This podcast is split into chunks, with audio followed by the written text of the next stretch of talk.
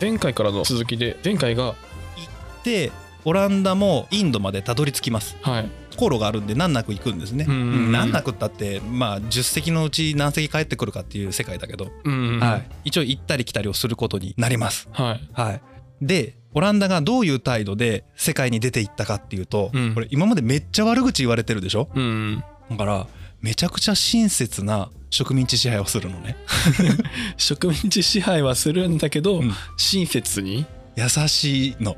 ちょっと矛盾が見えるけど、今までのスペインとかポルトガルがやってきた植民地支配特にあの南米大陸とかひどいんだけどうん虐殺しまくったりするわけほうもう鉱山で金掘らせていて人が死んでて毒ガス出てるのは分かってるのに、うんさらに奴隷ぶっ込むみたいなうわすごいねそれで何万人も人が死ぬんだけどもっといけってどんどん投入させるみたいなあーやばい方の植民地支配じゃんそういうのをやってたのがスペインだったりするわけですようんうんこれに対してオランダはうん親切な植民地支配をするどんなんだろうねわかんない ちょっと想像つか ない植民地支配って言ってるのに親切っていう、もうよくわからないけど、まあ、丁寧にあの今の会社のブラックからまあホワイト企業のようなねそうだね、うんそういう感じでいい捉のかえな方そうだねうんで交易をするところでも相手を踏みにじるようなことしないで比較的対等な立場として貿易をするように、もうしますはい、ははいい、これが後々響いてくるんだよねあーじゃあ普通に支配って言ってるとただまあ雇ったぐらいのうん支配かもしれないですそうだね、うんでこの人たちカトリックじゃなくてプロテスタントでしたよね、うんうん、なのであまり宗教的に押し付けたりすることがなかっあー自分たちが押し付けられてきたからた、ねそうう、ん自分たちの経験を反省してうん、あまりその現地の人たちにキリスト教じゃなきゃダメだぐらいの弾圧をすることはなかったうんうんこれが良かったんですねでオランダはインドにたどり着きましたうんでそこでインドとの貿易を始めますはいでねここでね困ったことが起こるんですよ一つうんいっぱい船が行くんですよオランダからおおーいろんな商社がオランダからインドに行きましたうんみんな胡椒を買いますはいみんなで胡椒を買うと胡椒の値段はどうなりますかみんなで胡椒を買うと在庫がなくなれば上がるはいだからインドでの胡椒の単価が上がっていくんですよおおでみんなオランダに持って帰るってことでしょ、うん10社行ったら10社が胡椒持って帰ってきて、うんオランダの国内で売りますよね、うん大量にドバッと、うん はい胡椒の単価どうなりますか下がる困っちゃいますよね 高く買って低く売るってことでしょになっちゃった今までが安く買って高く売れたうんまだ利益は出てたっぽいんだけど、んオランダがいろんな船を出したおかげで今までの儲け幅が少なくなってしまったうんこれを心配して国が主導になってお前らみんな一個の会社としてまとまってやれよって言って作ったのがうんオランダ東インド会社という会社ですねああ歴史の教科書に出てくるはいこれ歴史の教科書に出てきたのなんでかっていうとうん世界初の株式会社だと言われてるからですねあ世界初の株式会社はいもうそれまでにもういろんな人が出資をしてうん何かを事業を成し遂げるっていうことはあったんですようんただこれは事業ベースプロジェクトベースなのでこのプロジェクト終わったらはい解散まあそういう感じなんだのプロジェクトに対して投資をするっていうのが今までのやり方はいはいはいこれがオランダ東インド会社は事業だけでなくてうん会社自体にそれを行うああもう貿易専門の会社としてそうこれが今の株式会社の大元のスタイルですねへえ、はいそうなんだはいこれが初めて出てきますははいいでこれをやってるところでどんどんオランダが力をつけていくんですねうんうんでこの力をつけていった結果インド沖で何が起こるかうんインドをめぐってつまり胡椒の原産地をめぐってオランダ対ポルトガルの戦いが起こるんですよああまあそうなるよねヨーロッパの中ではなくてうん アジアの海でオランダ対ポルトガルの戦いをしますはは故障を求めて胡椒を求めてあこれがね結構長くずっと小競り合いをしていて、あうん1598年から1663年までの間ずーっとゴタゴタゴタゴタしてます結構やってる結構やってるもう60年以上やってるうん結構やってるうんね、で結果的にオランダが勝ってオランダがアジアの海を制することになるんだけど、うん、うんこの要因になってると言われてるのが味方が多かったからおお味方が多かったさっきも言いましたよね親切な植民地支配、おう親切なね優しい植民支配を、うはいん、丁寧で親切で優しい感じで植民地支配だったり貿易をやってきたのでその貿易をしている相手国からするとポルトガルとオランダだったらどっち来てほしいオランダでしょそうなんですよだってポルトガルはね虐殺したりとかね宗教もね押し付けたりとはかしてきたけど、オランダは普通にホワイト企業として雇ってくれてるからねそういうことなんうです、んだから結果としてオランダが勝つん ですよまあそうだろうね、手伝うならオランダでしょんでこれね本を読んでいてすごく面白かったのがうん、何をもってオランダの勝ちだと言ってるかおう何をもってインドのとある港を抑えたことでうんオランダの勝ちになってるあインドの港なんだそうこれがなんと胡椒の原 産地胡椒の原産地の港を抑えた方が勝ちだったとそういうことらしいですよへえやっぱ胡椒なんだ胡椒メインメインが胡椒だってそこまでの港って結構数あるはずだよ うね、んずっとバトってるいろんなところでうんうんそうなんだ最終的にインドを抑えた方が勝ちそこなんだねね、えー、なんだそれってもうなんかすごいねだってヨーロッパの国が勝ち負けをインドで決めてるでしょそう意味わかんないよね意味わかんうない、ん、しかも胡椒でしょ相手、胡椒が欲しい金山とかじゃないんだよ、うんだって奴隷でもないし、うん胡椒でしょ胡椒 何度も言うけど胡椒そんなに欲しかったのかね胡椒言い換えるペッパーペッパ ーペッパーレッドペッパーじゃなくてペッパーペッパーこれがすごいなと思って感慨深いなと思ってへーだいぶ胡椒に振り回されてるな、ね、でもねこれでオランダ東インド会社うがんアジアに拠点を設けることで、うん胡椒以外の貿易が拡大していくんだよねうーんそれこそ前回の話で出てきた南アメリカ大陸原産のジャガイモとかトマト唐辛子おうこれをヨーロッパが仕入れてうんオランダがアジア圏に運んでいくえーあじゃあ南米から回ったのは太平洋側じゃなくて大西洋側大西洋側を回ってアジアに伝わったと、うんあそういうことなんだ逆にアジア圏からも胡椒以外にも他のスパイスももちろんだしうんお茶とか絹とかそういったものが貿易商品としてヨーロッパに輸出されていく、あー逆でね、うん、だんだんと広がっていく感じですねあーちなみにこのオランダ東インド会社なぜ頭にわざわざオランダとつけているかおー謎だね謎でしょうんみんなインド欲しかったので東インド会社っていっぱいあるんですよ 東インド会社ってそんなにあったのいっぱいある、えーちなみにざっと言うねうんイギリス東インド会社うんデンマーク東インド会社おうフランス東インド会社ジェノバポルトガルスウェーデンオーストリアおううん これらが皆東インド会社を設立してます相当ヨーロッパからあれだね熱い視線が 東インドに集まってたんだねはい。へえそれだけ胡椒の原産地、あの近辺が欲しかったんですよね。うーんよっぽど経済の中心というか生産拠点がインドだったそういうこ何でもインドあたりで作られたものをヨーロッパに輸入して売ってたと、うーん。これ多分前々回ぐらいに少し話したと思うんだけど、ん、ヨーロッパ社会ではインドあたりのオリエンタル文明の中にエデンという理想郷があると思われていたのでおうそういう宗教的な意味でもどうしても憧れの土地として行きたかったっていうのもあったかもしれないって書いてあったあーなんか前出てきたオリエンタル、オリエンタルまあアジア地域だよね、んオリエンタルっていうのは今のアジア地域のことを指した言葉だけどあーオリエンタルって呼んでたんだ、うん、インドがそれだとみなされていたからそこを取りたかったっていうのももしかしたらあるかもしれないうーんちなみにこのオランダ東インド会社がアジアに拠点が欲しくなって、うんもう物流だからどっか会社の基地みたいなの欲しいよねうんこれをジャガトラという土地に作りますほこれが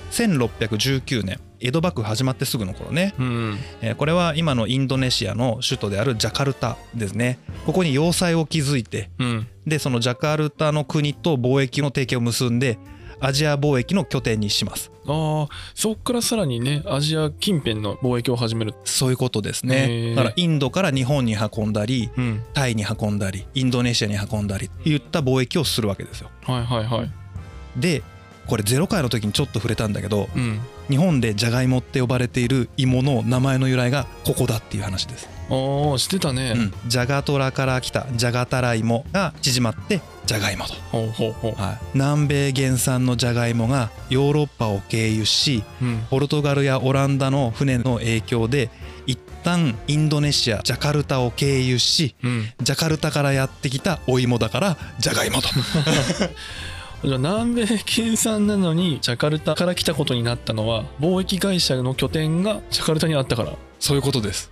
あ全然語源関係ないんだね全然語源関係ないよねほらジャガイモとポテトって音全然近くないでしょえ、 うん、そう全然違う確かに、うんしかも漢字で書けないでしょ書けないねジャカルタだからですよああ そういうことかめちゃくちゃだよねへえしかも胡椒をめぐって争った結果勝ったオランダが持ってくるっていうそういうことへでこれね日本にもかなり大きな影響があって、えうん江戸幕府ができてから鎖国政策を取るよね、はいはいはい、はいで鎖国政策を取り始めた一番最初はポルトガルも日本と貿易をしてたわけですよ、うんううんんで初めのじゃあ、えーもう一回いきますね中国ポルトガルオランダが日本に入ってきてましたはいはいところが江戸幕府はポルトガルを弾き出すんですねあー弾き出したんだ弾き出しました断りますあ来んなと断ったんだ、うんお前たちの船に絶対入れないはいはなぜかカトリックの布教をゴリゴリにやろうとするからなのいおおあのえぶみとかそうそう踏み絵ねあえぶみじゃない踏み絵あれはカトリックが入ってくると日本で何が起こるかを体験したからあーそういうことなんだ戦国時代終わった頃に島原の乱っていうのが起きるよねうんうん天草四郎がカトリックで集まって時の勢力に対して反発して戦を起こすよねうんうんこれはなぜかというとイエス・キリストは宗教上人類は平等であるとうんうん愛が大事であるという話をしてますよねはいはいこれに対して江戸幕府というのはというかこれまでの日本の武家社会というのはうん死能交渉という身分制度を敷いてますよねうんうん だから平等じゃ困るんですよ武士からするとね階級制だからうんうんでカトリックがやってくるとどんどん一揆が起こる反発が起こると、あー平等だという思想が広まるということ、うん、これが一つはいだからもうこの時点でアジア圏からいろんな伝聞が日本に伝わってくるので、うん今までポルトガルやスペインがやってきたことを日本政府も知ってるんですねうん要は親切な植民地ではなく乱暴な植民地支配を企む国民だということが日本も気づくんだあー多分聞いたんだろうねもうオランダも来始めたからうん情報を仕入れていって、うんでジャガルタがどうなってるかインドがどうなってるかっていう伝聞も入ってくるわけだうんそしたらポルトガル怖えなってうん日本も植民地化されるかもなで江戸幕府はビビるわけだよねうんだから来るなって、ああそれで弾き出した、うんでオランダはそういうこと一切しないおうもう普通に貿易をやってくれればいいよもうフラットでやっていこうよって言って握手を求めてきたんでうんじゃあお前とだけ握手するわということでそこから二百数十年間日本は、まあ、中国を除くとヨーロッパではオランダとだけ貿易をしますああそれであれか日本の文化にはオランダの色が結構残ってるんだねかなり強く残ってうるんえーっとねざっとメモしたんだけどうん日本の外来語でオランダ語が語源になってるものそこそこたくさんあってうん一部書き出しただけでもっとたくさんあったんだよ、うんえーっとね食品でいくとポン酢おうポン酢、うん、これゼロ回の時に出てきたポン酢醤油のポン酢です、うんあとは小学生が背負ってるランドセルランドセルオランダ語でリュックサックはいはいはいあの英語だとバックパックとかさ言い方するじゃない、うんあこれオランダ語だったんだ、うんあとレトルト食品のレトルトあレトルトもオランダそうあと拳銃のことねピストルっていうじゃないうんピストルこれはオランダ語なんだってオランダ語なんだ、英語だったらガンだからねああ確かに全然違うからうんね全然違う、ん あと意外だったのがコックとかシェフとかのねあのコックさんね、はいはいコックさんとかあとコーヒはいはいー英語だとカフィーだから、うんそのまんま日本人が聞いたらカフェとかカフィって言ってるはずなんだようんオランダ語ははっきりとコーヒーらしくへて、えオランダ語コーヒーなんだん、あとドイツうん国の名前ジャーマンとかゲルマンじゃんもともとうんドイツドイツなんだこれはゲルマンのオランダ語読みらしいよへえ確かにドドイツ語だとドイツだよねドイツとかヨーロッパおう欧州のことだよねヨーロッパだよねヨーロッパ、うんユーロとか他の呼び方をするよね英語だったりするとこれがヨーロッパとはっきり発音するのはオランダ語らしいよ、へえオランダから結構来てるんだうん、これねこれ胡椒をめぐるバトルでオランダがポルトガルを抑えてアジアの制海権を取ったからうん日本はオランダの文化がいっぱい入ってくるあーまあオランダ勝ってよかったねって今なら思えるよねなんだろうねそうだろうねいやきーっとでこれで僕はね今でも謎なんだけどさ、うんなぜオランダと呼んでるのかがいまいちつかめてないああ確かにオランダじゃないもんねネーデルランドだからねネーデルランドなんだよね日本だけがオランダと呼んでますあのネットで調べたぐらいだと、うん正確な答えが書いてるの見つけられなかったんだけど、うんどうやら推測するにオランダのことを表す漢字の「ラン」という字があるよね、うんこれが外国からやってきたものに使われていたことがあるらしくああそうなんだ、 「ランジ」とか言ってうん外語が「ランジ」という表現をされてたらしくってうんもしかしたらオランダという国名よりも先に「ランジ」とか「ランダ」という単語があってうんそれを国名に当てた可能性はあるかなこれごめんね俺の憶測ねうんうんちょっと詳しい人がいたら教えてほしいかな まあ日本からしたらあれだよねヨーロッパの最果てじゃんねこっから言ったら、わかんないよね場所言われても、全然わかんないと思うよ、うんしかも航海ってそこまでしてた記録はあまり知らないしどうなんだろうかまあ日本にどこまで行ったかどうかは知らないけどヨーロッパまで日本人自分の船で行ったって自分の船で行ったかどうかはわからないけど伊達藩がヨーロッパに使節団を送ってるねあ送ってんだ伊達政宗が存命中に送ってるねああそうなんだ、うん行って今するかもしれないけど航海術ってあんまりなかったのかもしれなおいそらく当時の日本のataque船とか言われる船では行くことができないので外洋を渡る能力はその船持ってないから、うん多分ポルトガルかオランダの船に乗っていったんじゃないかな、うんうんうんちょっと調べてないから思いつきで言ってるだけなんだけどまあちょっと後だと坂本龍馬一回乗っていこうとしてなかったっけ ああそうだねそうなだんねかうん学びに行きたいみたいなアメリカとかが行こうとしてるけどあの時も乗らないといけなかったからうんうんまああの時代で黒船やべえとかって言ってるんだからそうそう大西洋をまたいだりとかってあんまり行けなかったもんねそうだねそれまでの日本は大きい船作っちゃいけないっていうルールを作ってたからね江戸時代はね大きい船作っちゃダメなんだよダメなのだって軍艦作られたらさ幕府怖いじゃんあーそれでかえっ、と金八先生じゃなくて坂本龍馬じゃなくて勝海舟勝海舟うんはいはいはい勝海舟があの海軍養成所を作る時にいろいろこう揉めてるというか、うん作るのにもかなりお金が必要だったみたいな、ってことはそれまで作ってなかったんだなっていうのは分かってたんだけどうんうん作っちゃいけなかったんだ作っちゃいけない下手に作らせて各藩に軍事力持たせたら危ないからおーおーせっかく有力大名で敵対心のあるお殿様たちを外様大名として地方に飛ばしたよねうんうん薩摩島津家とか長州毛利家とかわわざわざ飛ばしたよね、うんあの人たちで最終的に倒幕しちゃうんだけど、うんその人たちが初期の段階からでっかい船持ってたら何が起こるか分かんないでしょ分かん ないだって船使っちゃったらだって本当に数日できちゃうもんねそ江戸までう、はい、実際高杉晋作は勝手にイギリスと契約結んで船買おうとしたからねさすが頭いい人は違うね、ん藩に何も言ってないのに個人で勝手に契約巻いてきて金払うよって言ったらうんさすがにそれは破談になったけどそれはねさすがに喧嘩売ってるようなもんだからね、うん他作っちゃダメって言ってるんだからね俺全然話違っちゃうけど、ん幕末の長州薩長同盟うん長州と薩摩が同盟組んで倒幕するじゃない、うんあの時に長州はイギリスと直接取引をしてイギリス軍艦買う動きをしてこれをもって幕府に攻めていこうっていう動きをしましたねまあそういう動きになっちゃうからやっぱダメだったんだろうね結果として日本は外海に出ていくだけのでかい船を持ってない、うんまあ鎖国するぐらいだからうね、ん、出るなって言ってたよねそう勝手に そうで唯一行ける国は中国だけうんまあ中国はねどんな勉学においても上だと見てるからねまあ、日本にとってはもう古代からずっと親みたいな感じで付き合いをしているからね。うんうん弥生時代かそうだね漢の和の名の国王という金印の時代からですね。そっからだもんね、うん、味噌の時にも言ったけど、うんいいろんなものを持ち込んだのは中国からだから や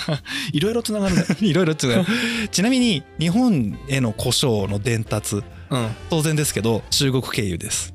中国経由なんだ胡椒ポルトガルオランダが来るよりもはるか前に日本に入ってきてるああ先に入ってきてたんだはい、だいぶ古い今の大航海時代から比べると1,000年以上前に入ってきてるあそんな前なんだ、うん前々回あたりでなんか紀元200年頃とかってそうその頃ですね、ねえはい、 200年頃に来てやっとね1000年ぐらい経って改めてオランダが持ってきてでやっと広まるとそういうことだうねうんん次回でその日本での胡椒がどういう立ち位置だったのかっていうのをちょっとお話しして終わりにしていこうかなと思いますはいじゃあまた次回に続きますありがとうございましたはいありがとうございました